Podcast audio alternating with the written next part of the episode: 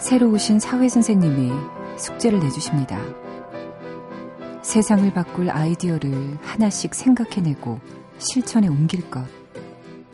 그러자 아이들은 숙제가 너무 어렵고 짜증난다고들 난리죠. 그때 선생님이 웃으면서 말씀하십니다.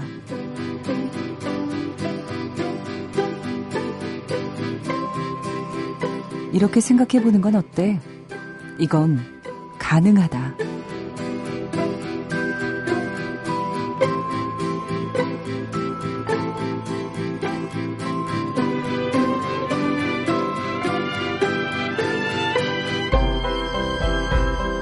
손정은의 영화는 영화다. 안녕하세요. 손정은입니다. 세상을 바꿀 아이디어를 내고 실천에 옮기는 것. 우리도 가능할까요?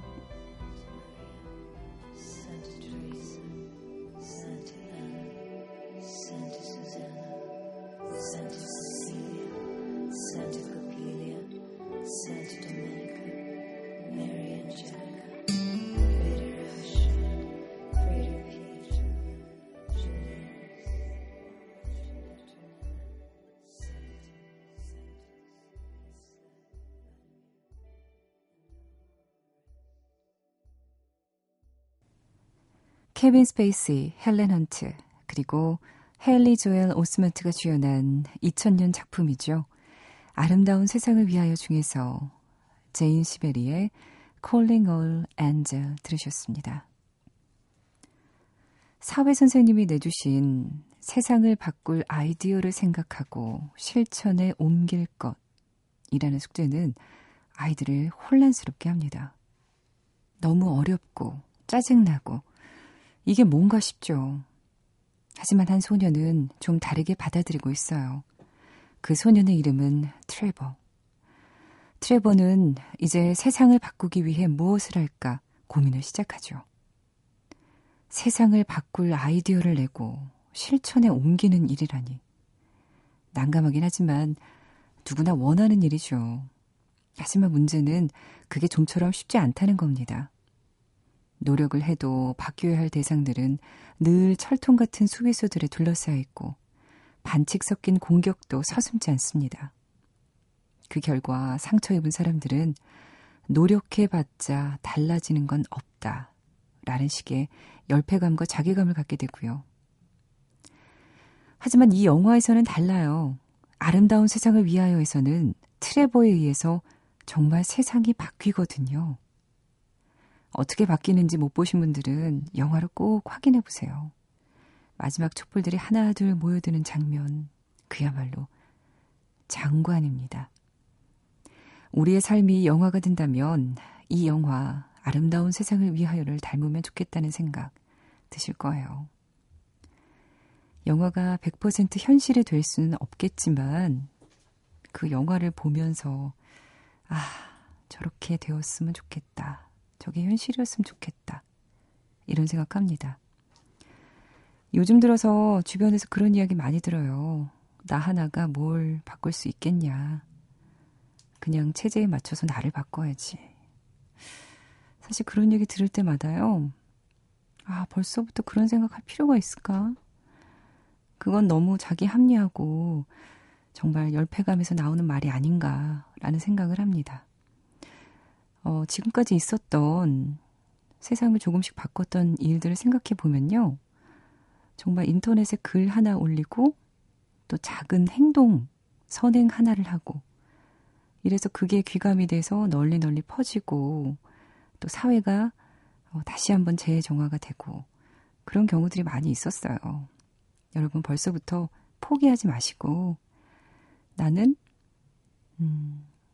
지금 당장 세상을 못 바꾸더라도 죽기 전까지 내 주변에 좋은 영향력을 끼치면서 또 좋은 사회로 바꿀 수 있는 사람이 되도록 죽기 전까지 내가 노력해야겠다라고 생각하면 좀 여유 있게 생각할 수 있지 않을까요?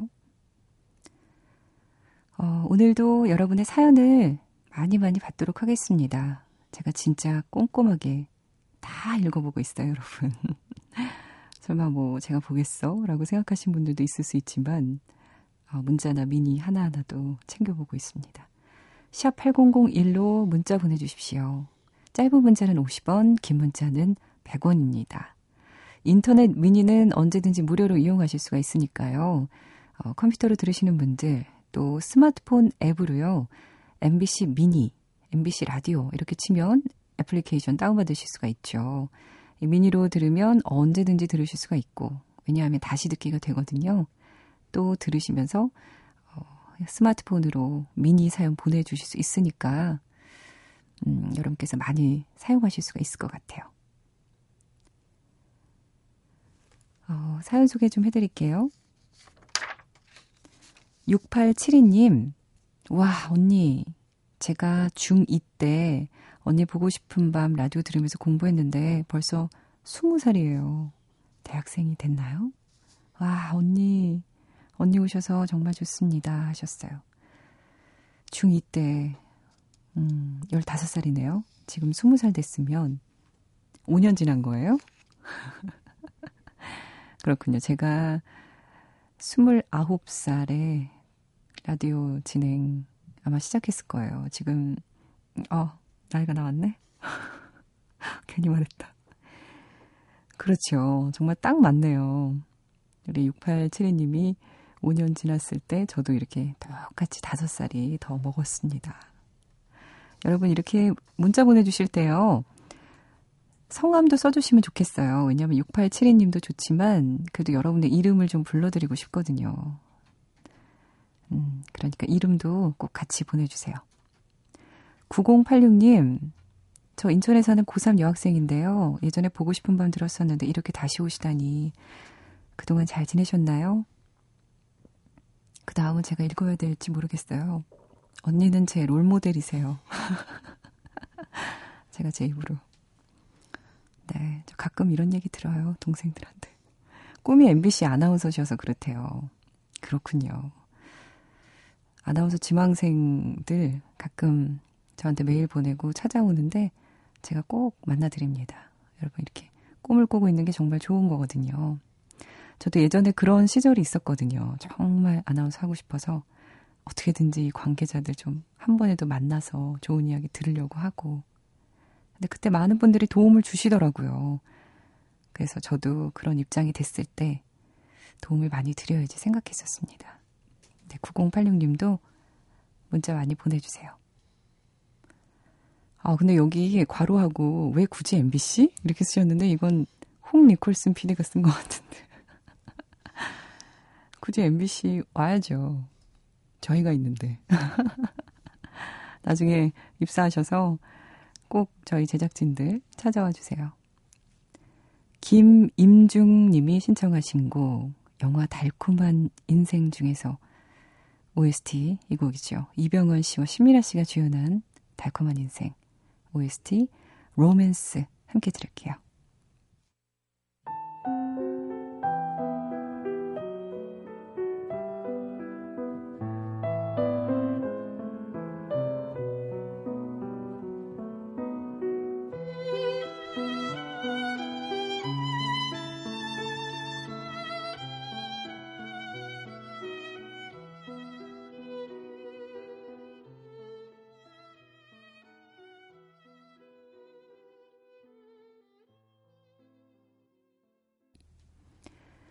영화 달콤한 인생에서 로맨스 오리지널 사운드 트랙으로 들려드렸습니다.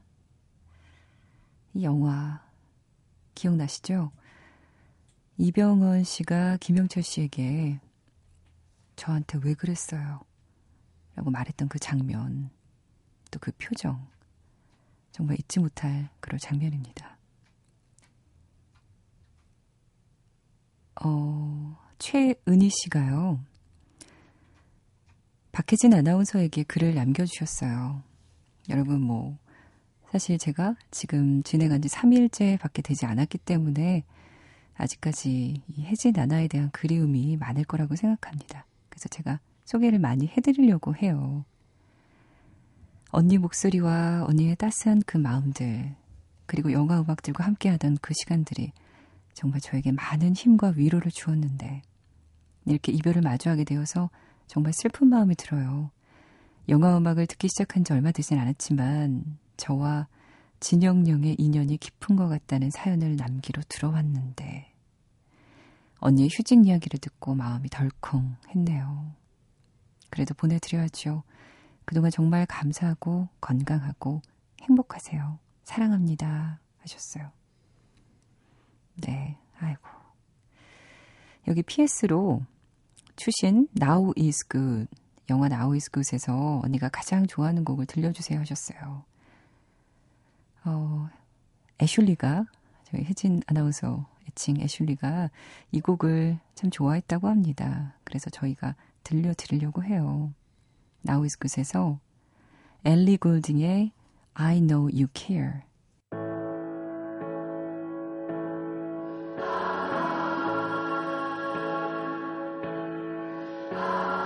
Clinging to me like a last breath you would breathe. You were like home to me. I don't recognize the street.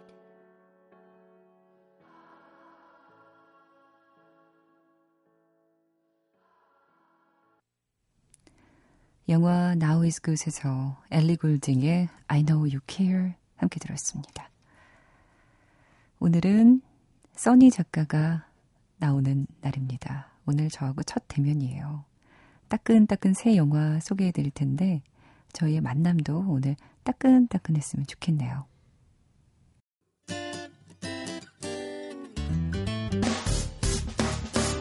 기쁠 때면 내게 행복을 주는 슬플 때면 나의 눈물 닦아줘 Radio Radio 당신 곁에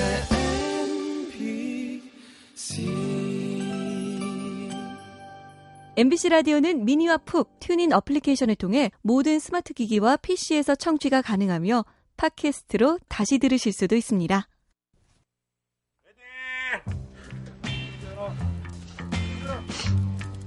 영화는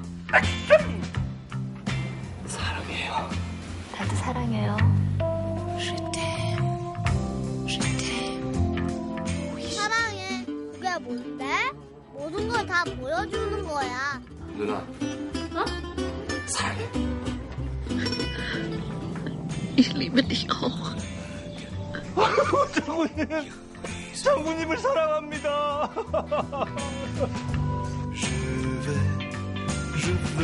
대학에 오라. 다시대로, 다시대로. 복희야, 사랑해.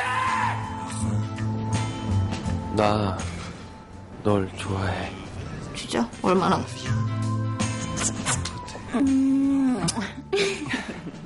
컷.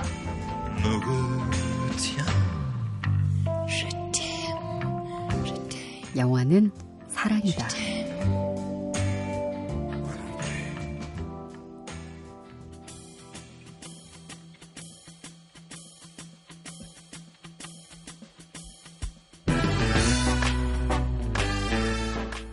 써니의 따끈따끈 새 영화.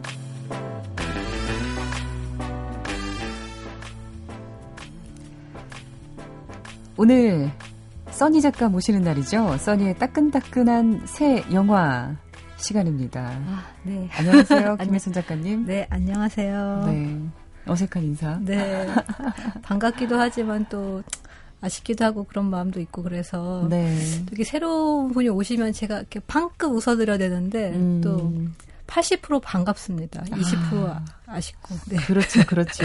지난주에 사실 저희가 잠깐 얼굴 뵙고 네. 인사만 드렸었잖아요. 네. 그때는 정말 어색한 인사를 나누고. 네, 진짜 힘들었어요. 평소에 낯을 혹시 많이 가리시나요? 안 가리는데요. 가리는 것처럼 느껴지셨다면 저는 예쁜 여자들에게 약해서 예쁜 사람을 보면 바로 박혜진, 꼬리를 내리기 때문에. 박혜진 아나운서를 처음 만났을 때는 어땠나요? 역시 꼬리를 내렸죠. 저는 예쁜 남자보다 예쁜 여자를 더 좋아하지만 뭐 남다른 취향은 아니고요. 그냥 예쁜 여자를 좋아하는 편이라서. 아, 뭐 그렇게 말씀해 주시니 네. 매우 고맙습니다. 아, 별 말씀. 네. 네, 오늘은 어쨌든 뭐 청취자들과 함께 써니의 따끈따끈한 새용아 들려드릴 시간이니까 우리 즐겁게 네. 방송을 해보자고요.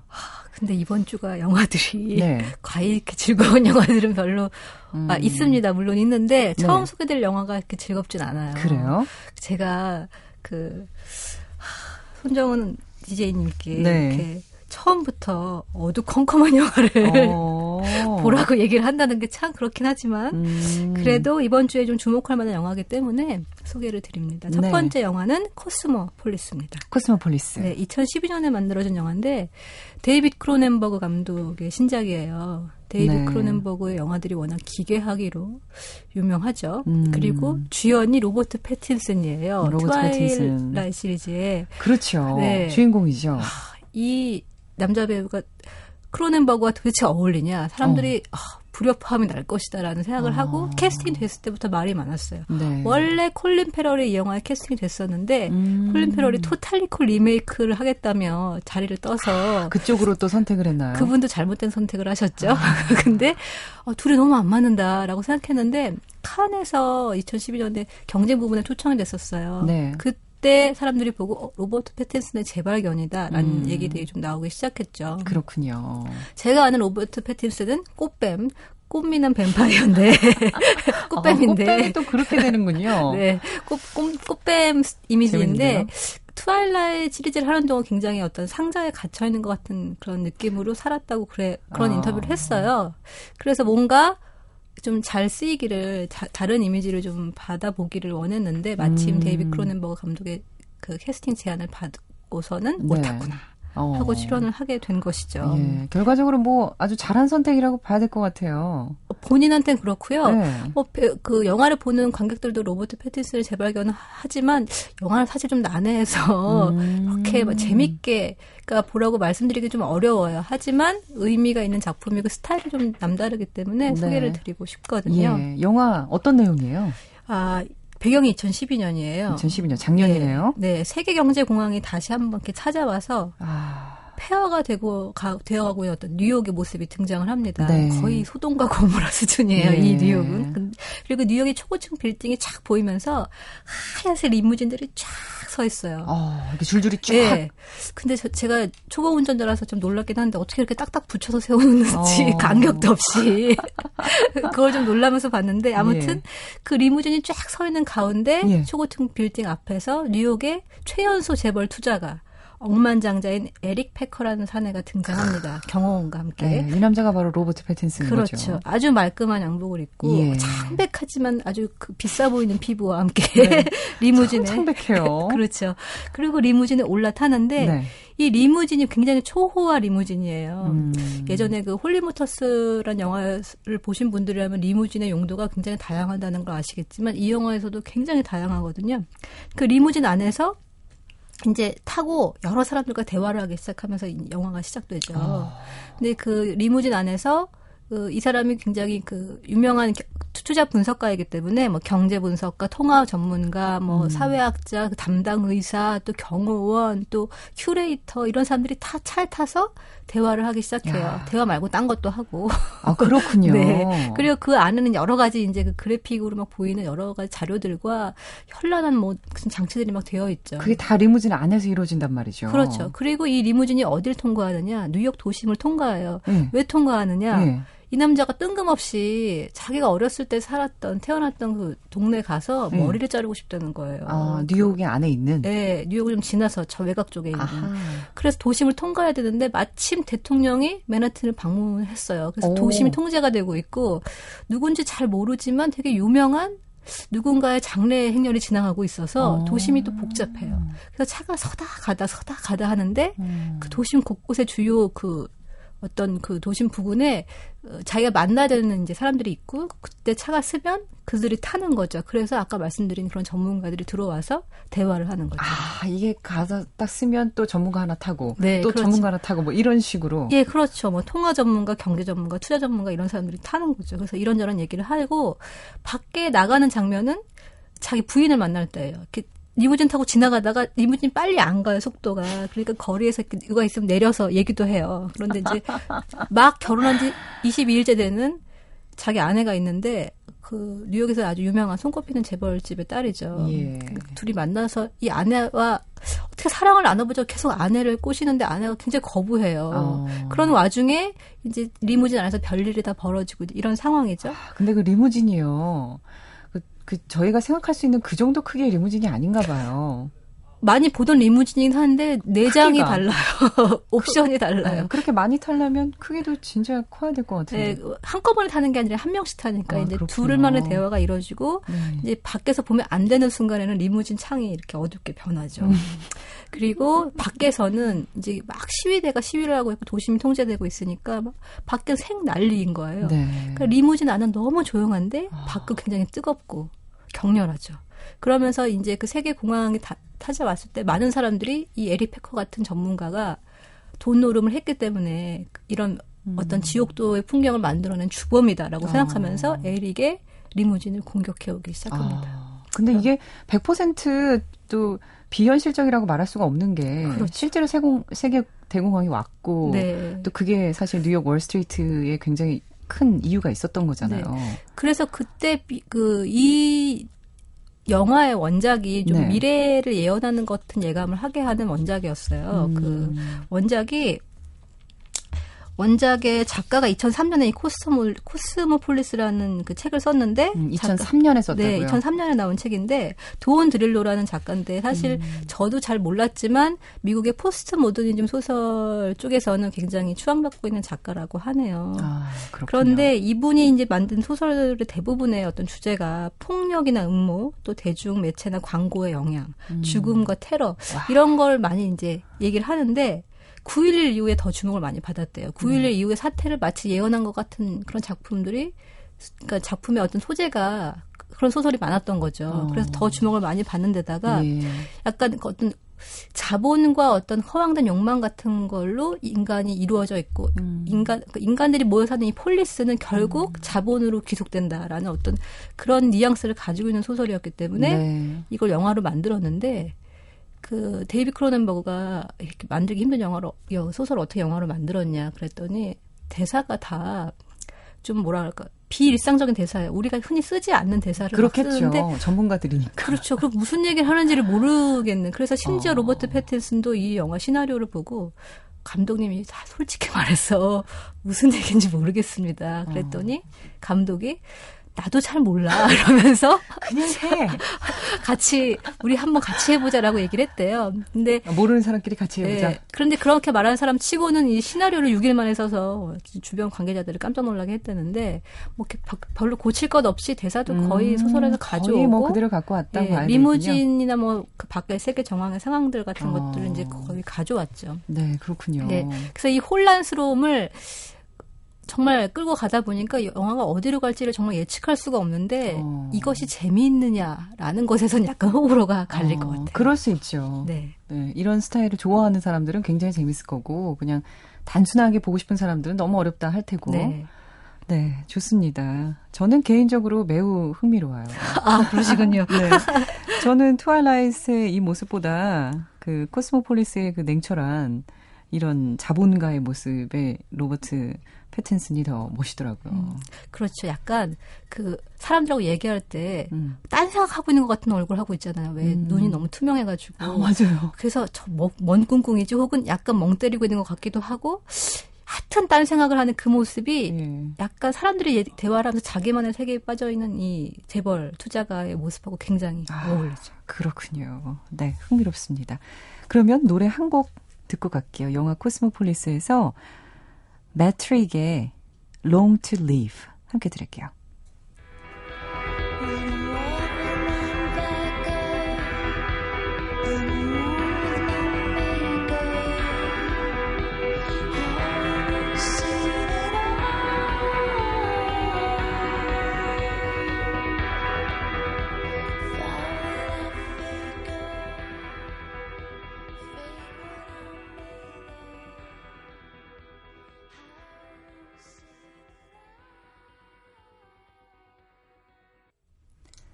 영화 코스모폴리스의 엔드 크레딧의 이 곡이 네. 흐르는 거죠. 매트릭의 네. Long to Live. 분위기가 약간 어떤지 짐작이 좀 되시죠? 네. 매우 잘 어울리는 것 같아요. 이 곡. 화려한데 약간 기괴할 것 같은 그런 느낌. 코스모폴리스. 네. 뉴욕이 참 어둡고 침침하면서도 약간 그 뭐라 그럴까. 천박해 보일 수 있는. 그렇죠. 천박한 자본주의 끝을 보여주는 그런 느낌이 아닐까. 네. 뉴욕이란 도시는 그래서 사실 매력 있는 것 같아요. 네, 맞아요. 너무 순수하고 순진한 거, 그리고 아름답고, 뭐라 그럴까요? 모든 게 혼자 네. 있는 거죠? 우아한 그 거, 이런 건 좀 재미가 없잖아요. 좀 바닥도 보이고, 그쵸. 싸구려도 좀 있고 이래야지 우리가 감정이입도 좀 되고, 같이 분노도 하고. 다 있다고나 할까? 그렇죠. 이 영화 속에서 이 에릭 페커 굉장히 이제 만인들의 공적이 돼서 공격을 많이 받는데, 그 갑자기 리무진에서 나왔다가 파이를 팍 얼굴에 맞는 장면이 있어요. 실제로 당시에 그 루퍼트 머독이 이렇게 파이를 맞았거든요. 그렇군요. 그래서 월가에서 이제 시위가 일어나고 있었을 때 이런 파이를 맞았었는데 약간 그런 것들 좀 떠올릴 수 있는 여지들이 영화 그렇죠. 속에 좀 있죠. 예. 예. 굳이 근데 파인 이유는 있을까요?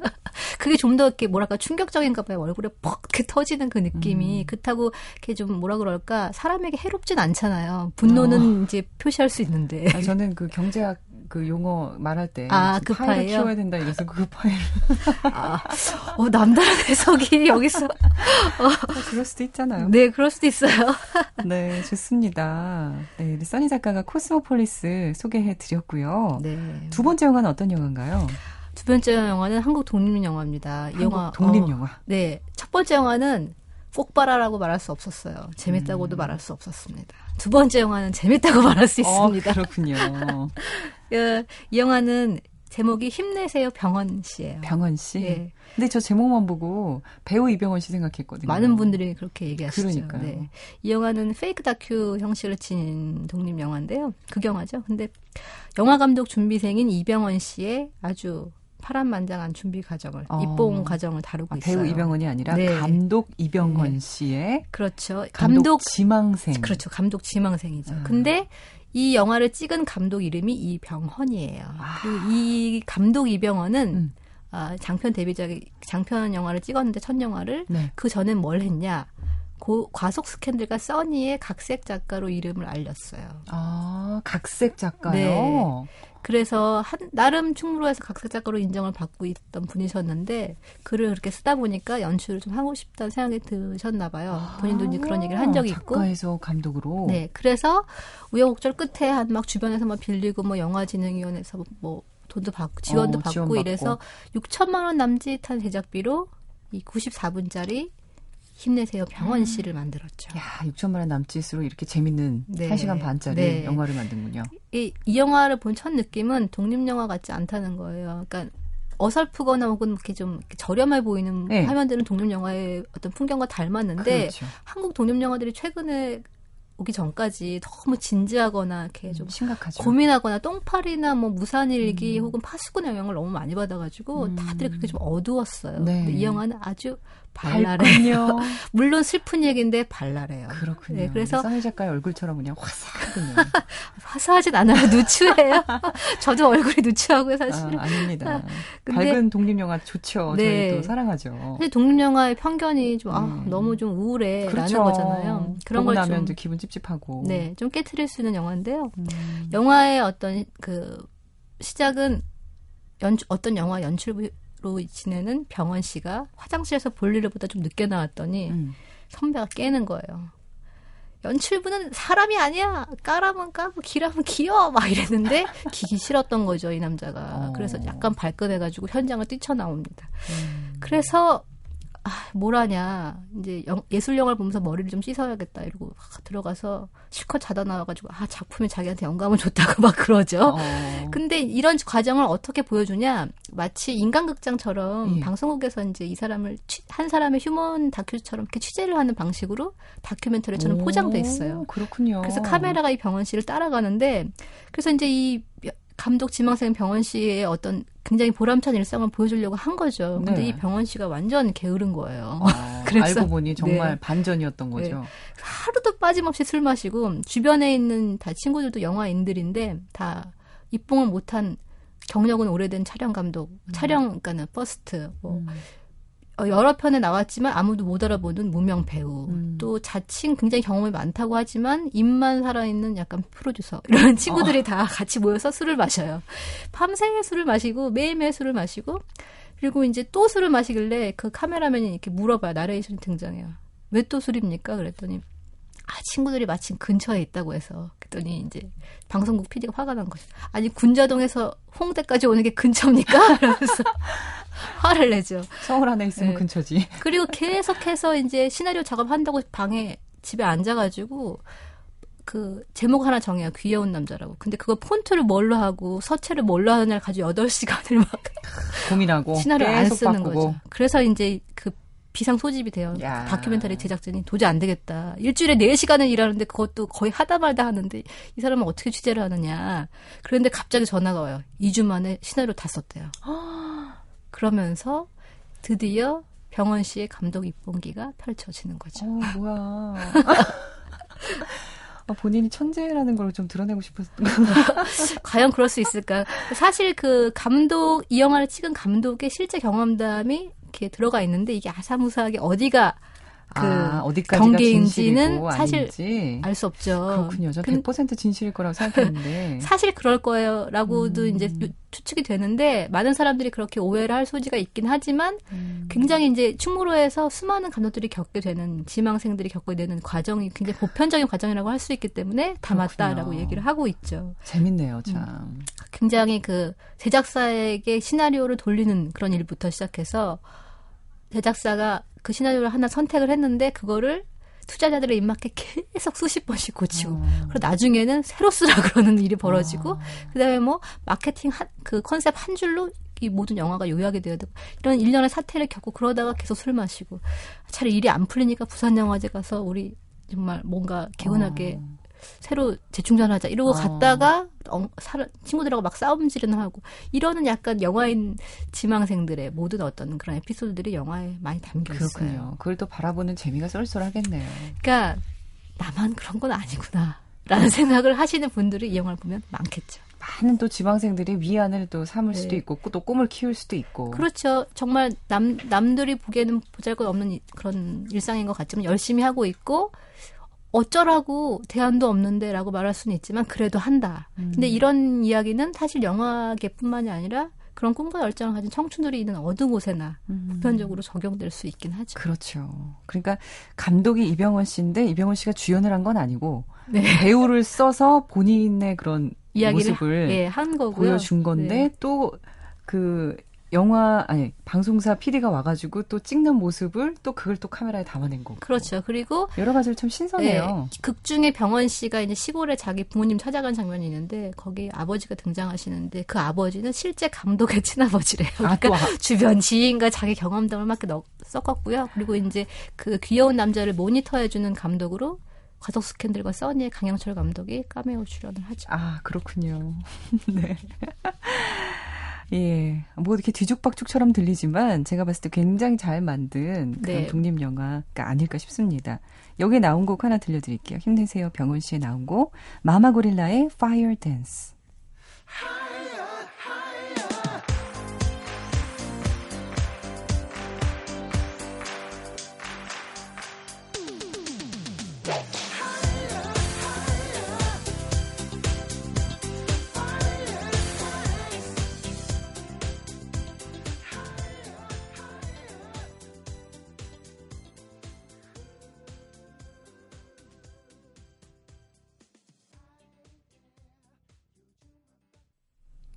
영화 힘내세요 병헌씨에서 마마고릴라의 Fire Dance 들었습니다.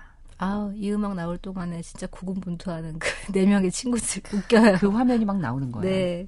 그리고 이 힘내세요 병헌씨 아까 우리 이인조 작가님도 말씀하셨는데 병헌씨란 이름이 비싼 이름이잖아요. 현실은 이름이죠. 네, 현실은 그렇지 않잖아요. 이 병헌씨는 나의 인생은 그렇지 않고 네. 이름은 같은데 네. 그런 것들이 참 더 약간 아이러니한 느낌을 자아내면서 재밌고요.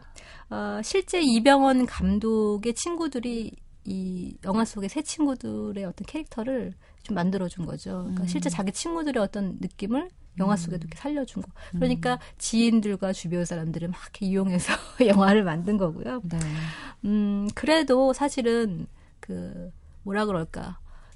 이렇게 어려운 시기에 뭔가를 하려면은 허세가 필요하잖아요. 영화를 보면 다 허세예요. 이 친구들 다 허세 장렬이에요. 그렇지만 허풍과 허세와. 네. 그렇지만 그게 사실은 열정의 다른 이름일 수도 있다는 것을 영화가 말해주고 있죠. 아, 그렇군요. 네, 아주 웃으면서 유쾌하게 네. 재밌게 볼 수 있는 영화일 것 같아요. 공감 100배지만 씁쓸하긴 네. 하죠. 힘내세요 병원씨. 그렇습니다. 오늘 코스모폴리스하고 힘내세요 병원씨 소개해 주셨는데 그 외에도 여러 걔가 개봉을 하지만 눈에 띄는 게 주라기 공원이 3D로 다시 개봉을 하네요. 네, 저도 사실 이 주라기 공원 극장에서 못 보고 집에서 비디오로 봤어요. 그래서 근데 저도 그랬던 것 같아요. 네, 극장에서 못 봤던 것 같아요. 3D로 한번 극장에서 큰 화면에서 보고 싶다는 생각이 드는데 스필버그의 옛날 작품들 중에서 가장 먼저 3D화가 됐죠. 그만큼 이제 가능성이 있다고 본 거죠.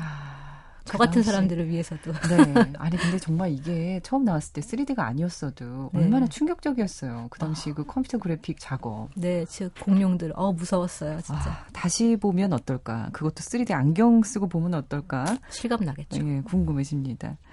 네. 오늘 김혜선 작가의 따끈따끈 새 영화였어요. 오늘 첫 시간이었는데 어떠셨어요?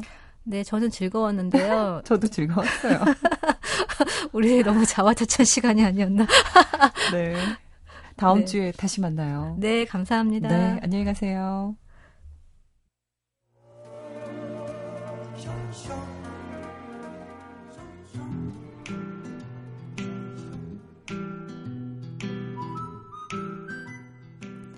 이 시간 시네필 퀴즈 시간입니다. 오늘 세 번째 힌트 나갑니다. 안구건조증이네요. 눈물이 부족하니까 좀 뻑뻑하고 아팠을 거예요, 여태까지. 그럼 치료는 얼마나 받아야 돼요? 안구건조증은 특별한 치료약이 없어요. 그럼 이거 뭐예요? 이제는 알 것도 같은데. 근데 문제가 쉬웠는지 아니면 우리 청취자 여러분의 수준이 높은지 벌써 정답 맞추신 분들이 좀 있네요. 조금 더 어렵게 내야겠어요. 정답 아시는 분들은요. 미니를 올리면 다 보니까 샵 8001로 정답 보내주세요. 맥스무비가 제공하는 영화 예매 티켓 한 분당 2장씩 총 5분께 보내드립니다.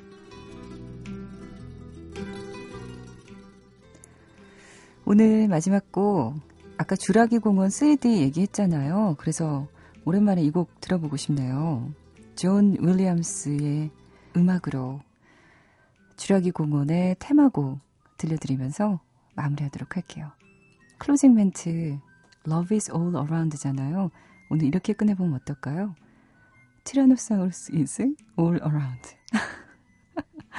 이렇게 조금씩 바꾸면서 여러분께 인사드릴게요. 여러분, 내일 다시 올게요.